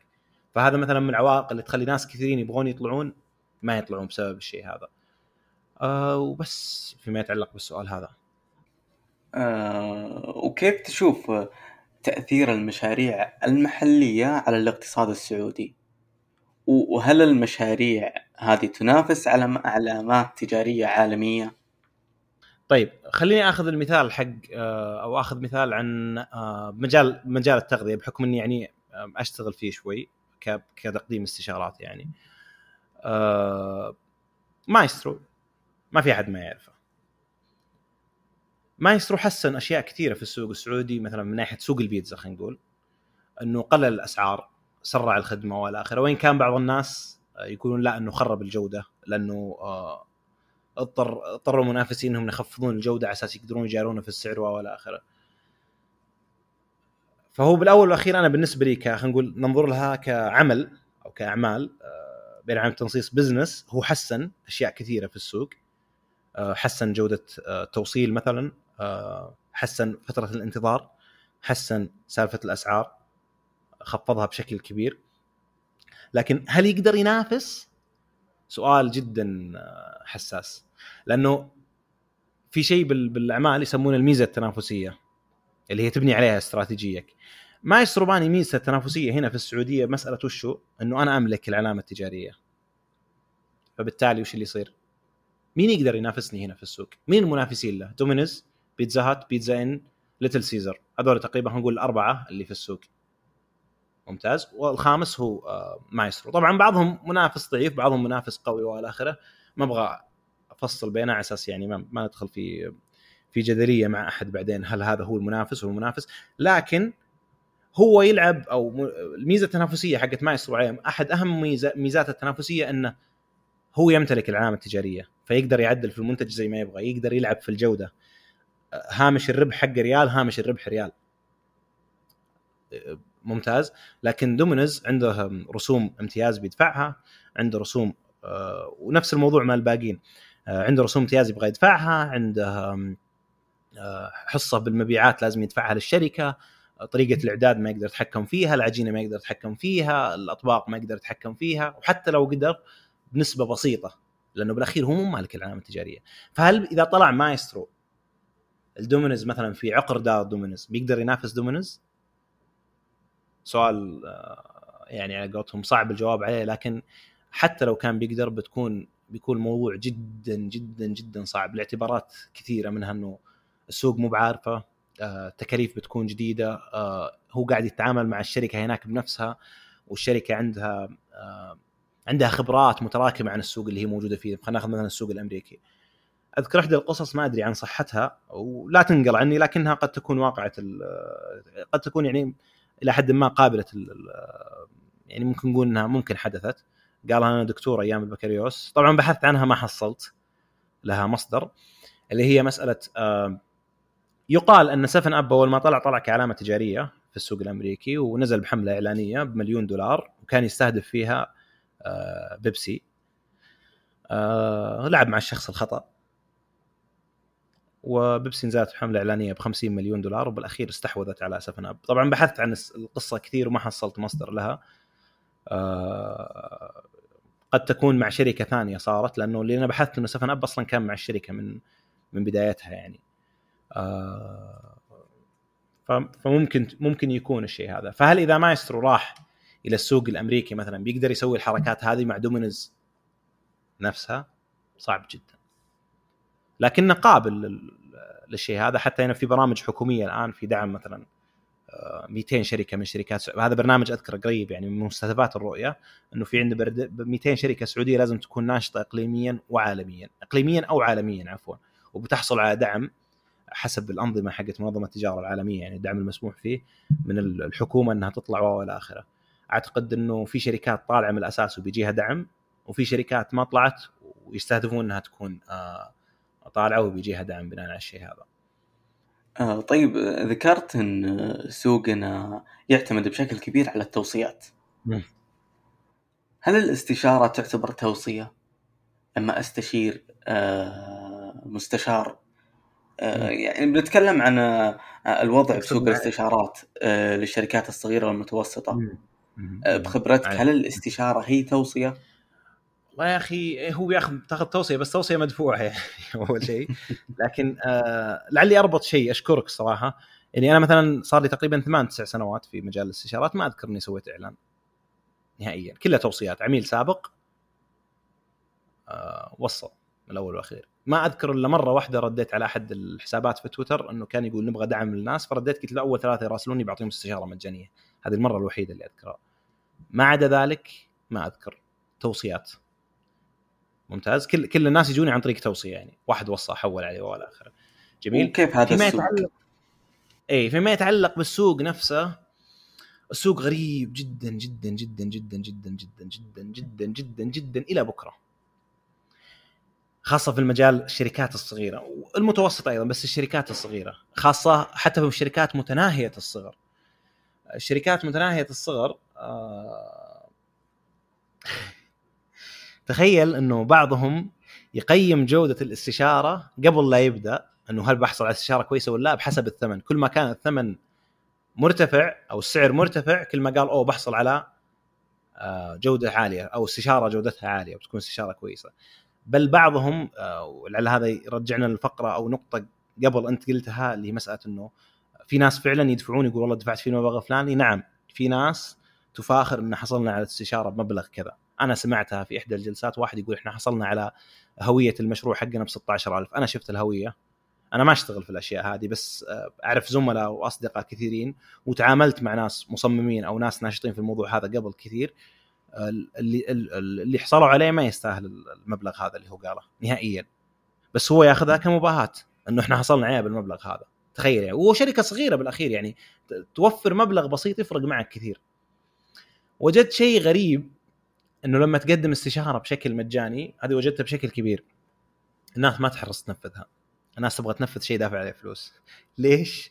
ما أدري. هل هو يعني مسألة يبري ذمته ولا مسألة إنه يعتقد إنه فعلا أنت أعطيته شيء حقيقي لأنه هو دافع لك فلوس أو يتوقع إنك سلكت لأن الموضوع كان ببلاش آه، أعطيت مشيت الحال بأي شيء.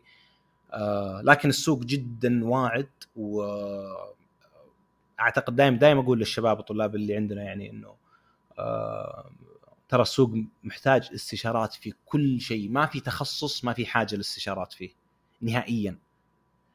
تبغى نمسك الان وياك مش على أي تخصص من التخصصات بتحصل فيه استشارات. طبعا يختلف نوعية الاستشارة.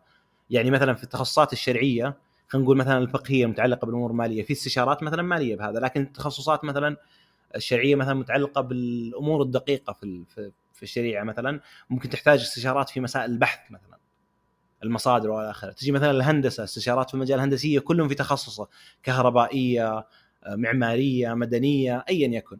ممتاز؟ آه، ال- الأعمال نفس الفكرة. اللغة الإنجليزية في مسألة مثلا الترجمة أو مثلا مسألة الكتابة الأدب التقييم كل شيء في مجال في الاستشارات. فأنا بالنسبة لي يعني أجد إنه آه، أعتقد إنه الجميع يحتاج إنه يدخل في الموضوع هذا.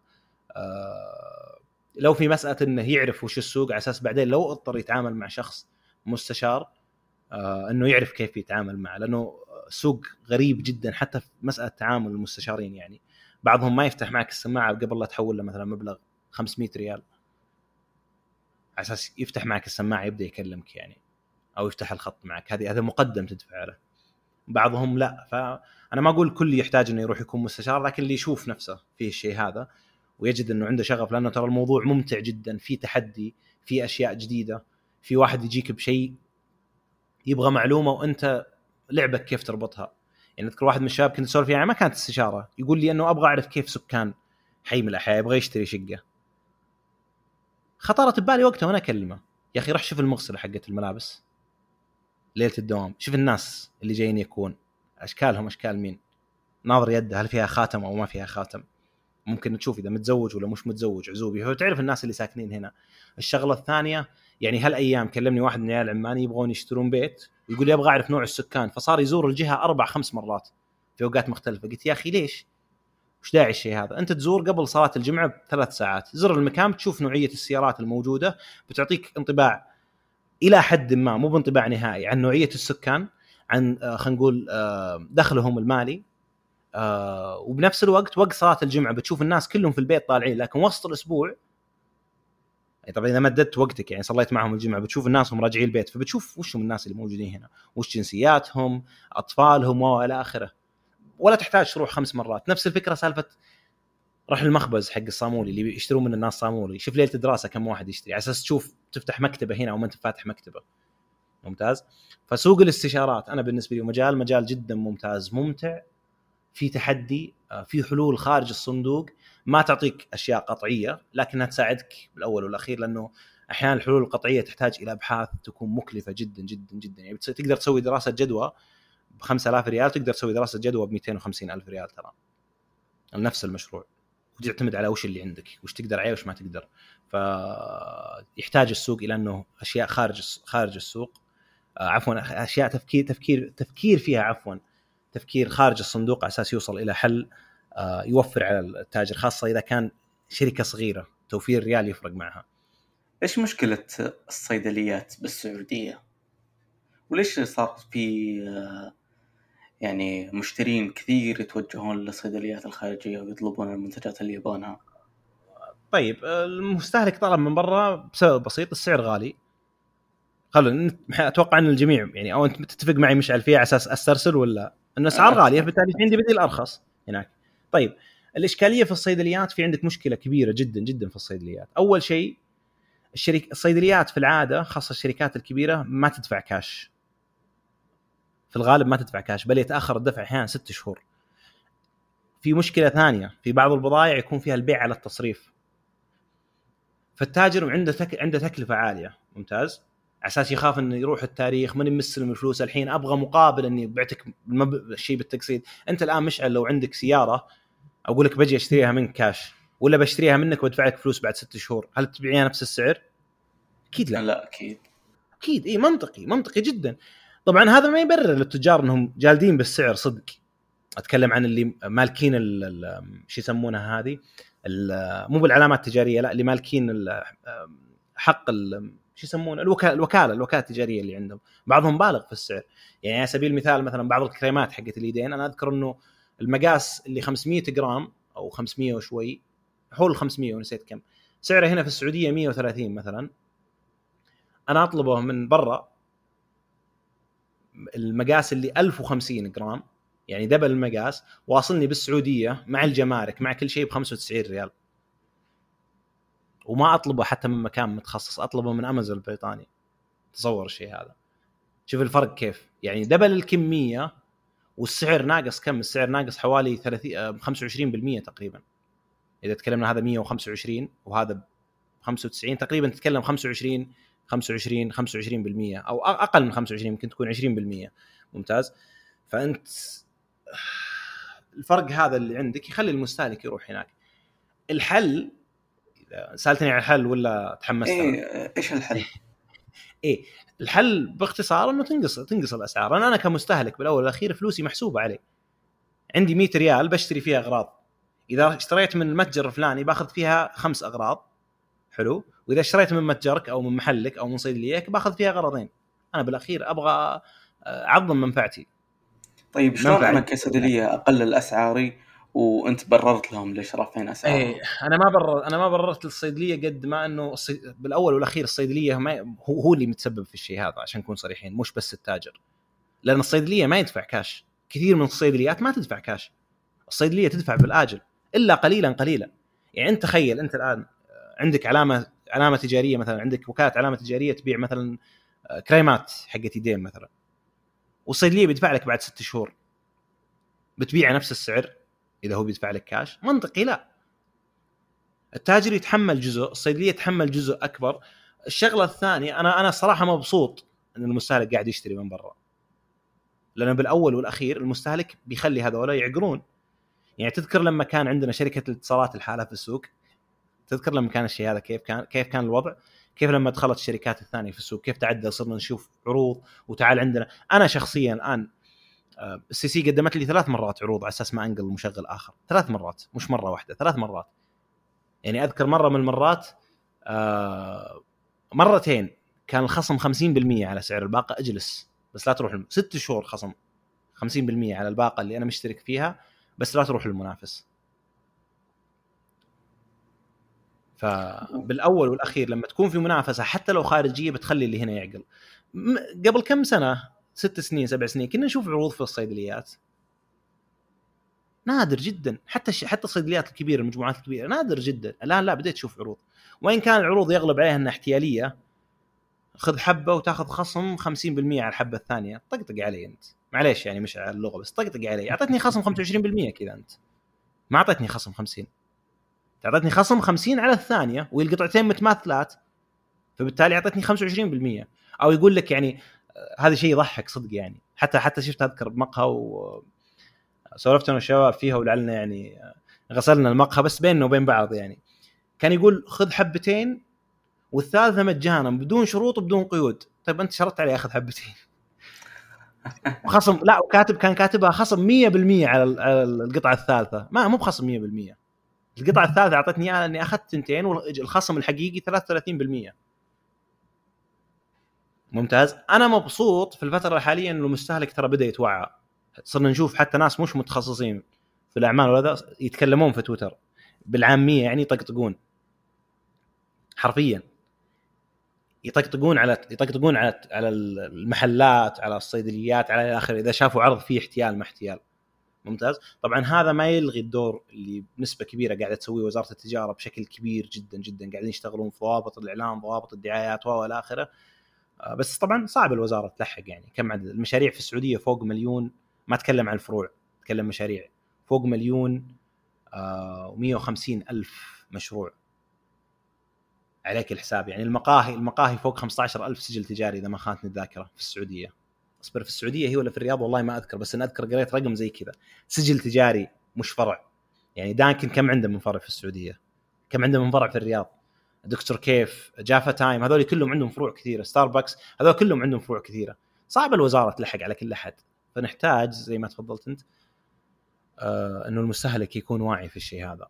آه طبعا أنت قلتها مسألة إنه هو قاعد يشتري برا هذا من وعيه أصلا إنه يسوي الشيء هذا. أنا أنا مؤمن إن بالفترة الأخيرة مع كل التطور الحاصل خلق وعي كبير وحتى إحنا كلنا كمتلقين آه، ارتقت ذائقتنا حتى لو أعمال فنية آه، صار الحين أي أحد يقدر ينتقد مسلسلات وأفلام ليش؟ لأن صحيح. انفتح له مجال إنه يتابع أعمال أفضل فعرف أخطاء هنا آه، حتى بالبزنس في أشياء كثير آه، ما كنت واعي لها أنت إلا ما انفتح لك الطريق على العالم صحيح. كله صحيح صحيح, ف... صحيح. في في أشياء ولا اقطع واردك بس في مسألة حتى في العمل لما اشتغلت في بريطانيا اشتغلت فترة بسيطة كعمل وظيفة جزئية آه، كان كان مجالها في تطوير الأعمال آه، أشياء جديدة تعلمتها مسألة الثقافة. يا رجل المدير كان هو اللي يجيب الأغراض حقت حقت الجهة نفسها هو اللي يروح يجيب المناديل ما المناديل. هذه ما تصير عندنا في السعودية. فشوف شلون الفرصة هذه فتحت لي المجال هذا إنه حتى أتعلم الشيء هذا أو أشوف شلون تعامل الشيء هذا. ما اناديه باسمه ما اناديه بلقب عفوا اناديه باسمه فقط. حتى إذا ناديته بلقبة صفته دكتور أو ايا كان بعضهم يتضايق يقول لك يا كذا لا تناديني حرفيا. طبعا هذا ما يعني إنه هم أفضل أو حنا اسوء أو قاعد لكن أتكلم إنه في اختلاف في الثقافة تحتاج تفهم على أساس تقدر تتعامل مع الأشياء هذه. لأن جزء من الحكم على الشيء أو عفوا الحكم على الشيء فرع من تصوره أو فرع عن تصوره عفوا. آه لما تحكم على لما تبغى تحكم على شيء بتتعامل معه في بزنس أو شيء زي كذا أو في عمل عفوا تحتاج إنك آه، تتصوره تصور كامل تصور صحيح. آه طيب عبد الله إحنا متفقين إنه أي تنافس بين علامتين تجارية هي آه بيكون شيء حسن للمشتري. كلهم بيتنافسون منه يقلل الأسعار ومنه آه يكسب هذا العميل.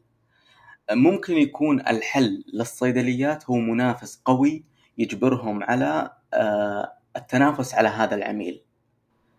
في بعض التنافس بيكون آه، آه، ممتاز لكن مثل ما شفنا بين أوبر وكريم كانوا هم متسيدين الساحة بعيد عن المنافسين الصغار. جميل. لما أوبر اشترت كريم اقتلت جزء كبير من المنافسة وصار العميل إما هذا أو لا. إما هذه الخدمة جميل. أو أو ما في غيرها. جميل. جميل جميل. فكيف الوضع هذا اللي صاير بين طيب.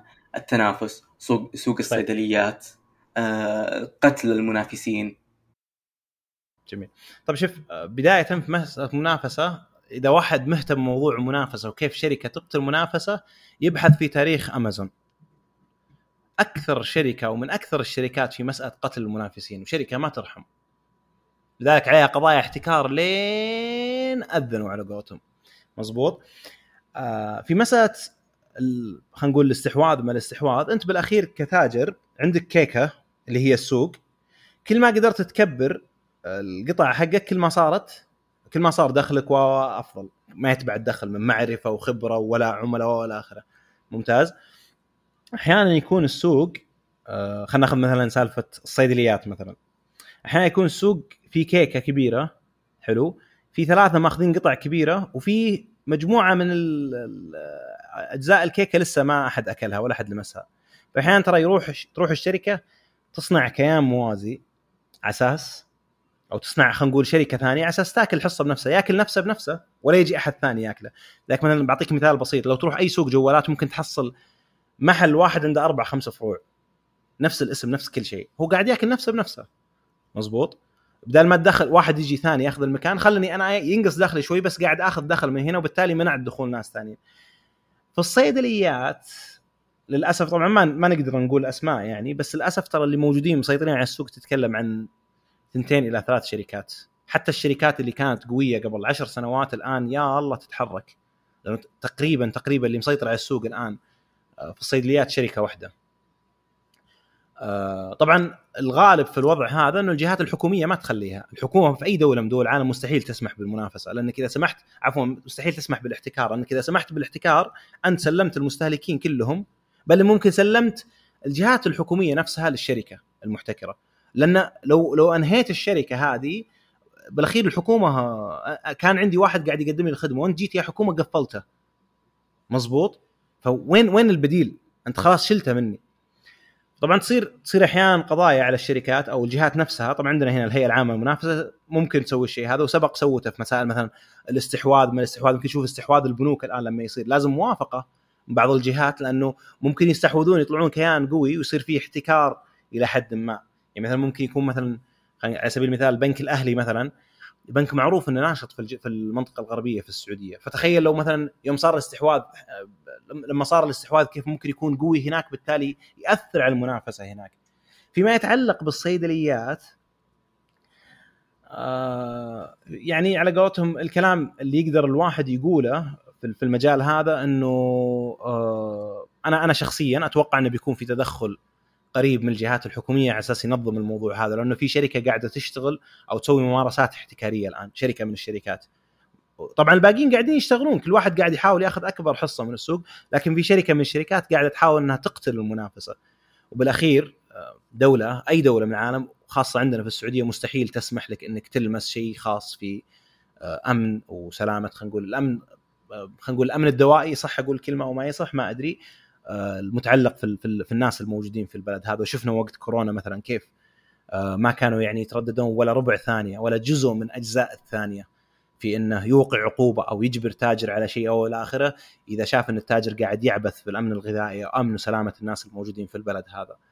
ف أنا بالنسبة لي أتمنى إنه يكون في منافسين كبار ويكون في منافسين كثر لأنه كل ما كثروا المنافسين كل ما تحسنت الجودة زي ما تفضلت أنت كل ما صار في أسعار أفضل كل ما كان المستهلك عنده خيارات أكثر لأنه آه تذكر على على وقت الجوالات مع إنه مثال ممكن في اختلاف شوي على وقت الجوالات لما ما كان في السوق إلا نوكيا ولا أو الكاتل نسيت اسمه وسوني إريكسون الجودة كانت آه، يعني وش وش يعطيك الجهاز أصلا؟ وش الخصائص اللي فيه؟ قارنها لما جت أبل ودخلت السوق يعني حتى شاشة شاشة اللمس الفكرة بجوال اللمس كانت موجودة في ال i-mate والطقة حقت هذه ال- ال- اللي يسمونها حواس حواسيب كفية أو حواسب كفية شيء زي كذا اللي كانت تجيب نظام ويندوز. آه، دخلت ابل السوق عدلت السوق. لدرجة إنه حتى نوكيا طلعت من السوق. الآن المنافسة لو سامسونج تأخرت فترة في شركة ثانية بتدخل لو هواوي تأخرت تدخل شركة ثانية والى آخره. وبالأول والأخير أنا كمستهلك أحصل على منتجات جودة أعلى أقدر أفرض شروطي أقدر أحدد المواصفات اللي أنا أحتاجها. ستيف جوبز يروى عنه إنه يقول المستهلك ما يعرف وش يبغى. حنا اللي نعلمه. بس الآن أبل قاعدة تسوي اللي يبغاه المستهلك بشكل أو بآخر لأن الشركات الثانية لبته. لما تشوف مثلا سامسونج سوت خصائص أو هواوي سوت خصائص أو شاومي أو ون آه، بلس أو ايا كانت الشركة سوت آه، حطت خصائص في الجهاز لأن المستهلكين يحتاجونها. أبل بالأول والأخير بتحطها. ما فيها واحد اثنين. ما ادري عن سالفة لا إله إلا محمد رسول الله سالفة الإعدادات الوجت هذه اللي تجي اللي هي شو يسمونها لا إله إلا محمد رسول الله التطبيقات المصغرة تجي على الشاشة. ما كانت موجودة في أبل أول وأبل كان ضدها أصلا وإلى آخره. الشاشة الكبيرة ستيف جوبز يروى عنه من يبغى جوال بشاشة حجمها كذا؟ شوف الآن ابل سوت لأنه بالأخير في منافسة والمستهلك الشركة الشركات عرفت وش اللي يبغاه فبالتالي ما ردك أنت يا شركة مهما كنت كبير إنك تلبي احتياجات المستهلك لأنك تبغى تقعد. نفس الوضع مع الصيدليات. ابل اختلفت مع كثير من آراء آه، ستيف جوبز آه، لأنه السوق تغير. مثل ما قلت. بالضبط. المناف... بالضبط. المنافسين طريقة شراء العميل كلها تلعب دور بالشيء هذا. فكان معترض على القلم الشاشة الكبيرة الذاكرة الخارجية ما أدري الذاكرة الخارجية الحين فيه ولا بتذكر تكلموا فيها الذاكرة الخارجية شريحتين.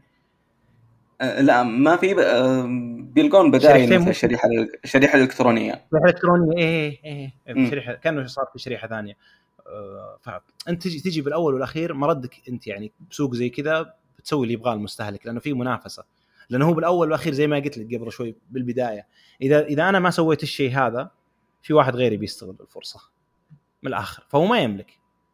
ما يملك إنه يسوي شيء. مهما كنت أنت قوي بالأول والأخير في سوق المنافسة فيه منافسة قوية المستهلك هو السيد. هو اللي يحدد لك وش تسوي وش ما تسوي. هنري فورد كان يقول لو سألت الناس وش يبغون كان قالوا حصان أسرع. لما كان يتكلم عن مسألة آه إنه سيارة وتحدد مواصفات بس بالأول والأخير قعد أربع خمس سنوات أكثر أعتقد يصنع سيارة بالمواصفات اللي هو يشوفها. جت شفروليت وصنعت سيارات بالمواصفات اللي يحتاجونها المستهلكين. كان يصنع سيارة هنري فورد سيارة سوداء أربع أبواب بس هذه المواصفات. ما في غير كذا. جت شفروليه بدأت تطلع ألوان تطلع مواصفات فئات. لأن المستهلك يبغى وفي منافسة بالأخير فورد سوى اللي تبغى سوى اللي يبغاه المستهلك.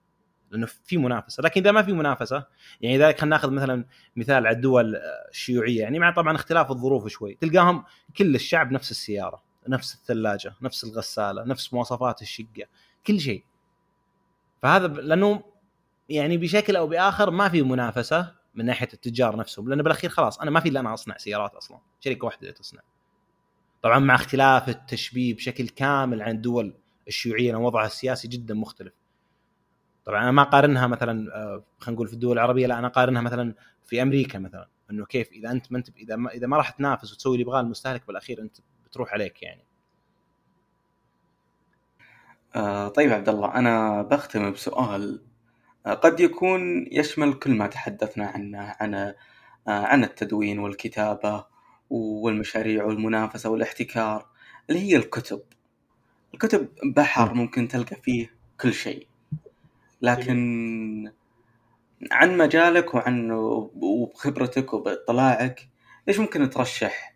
كتب تستحق القراءة كتب صنعت فارق بحياتك. بداية أكيد كتاب الوزير المرافق غازي القصيبي الله يرحمه.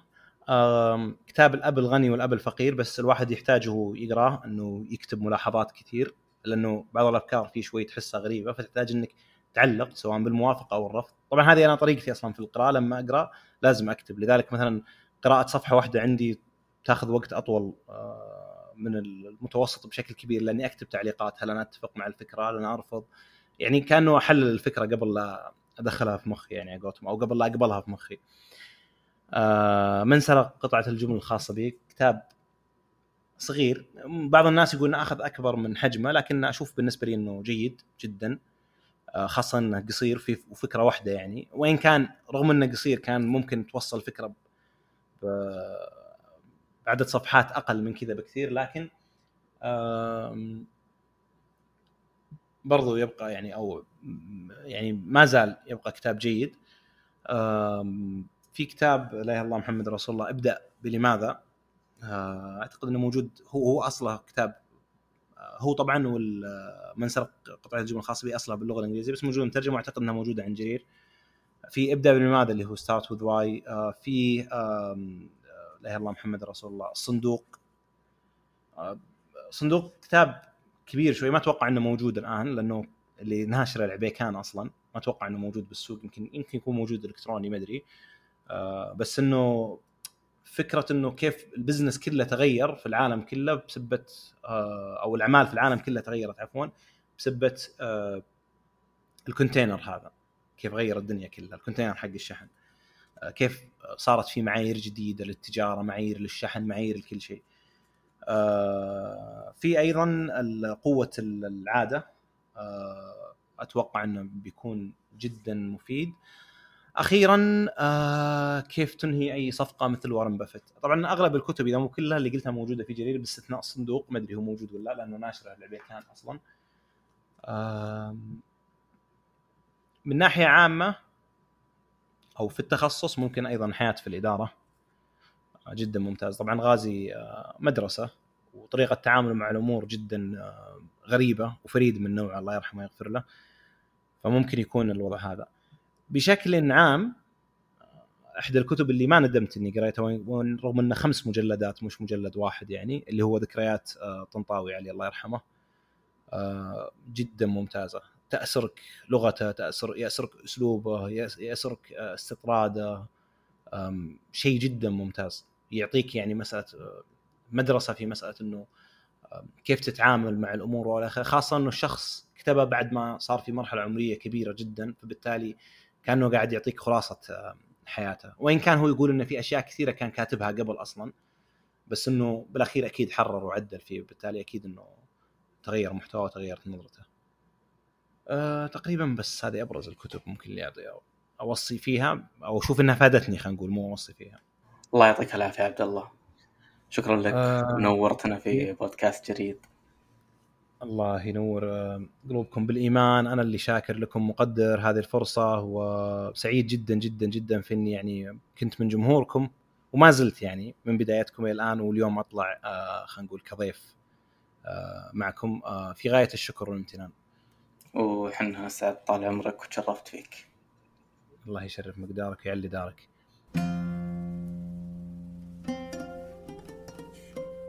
صديقنا شكرا لأنك وصلت نهاية الحلقة. قيمنا على الآيتونز وقل لنا رأيك عن الحلقة بصراحة. قدم لكم الحلقة مشعل ثاني. في إعداد وكتابة نص الحلقة رهف المنصوري إنتاج بسعادة.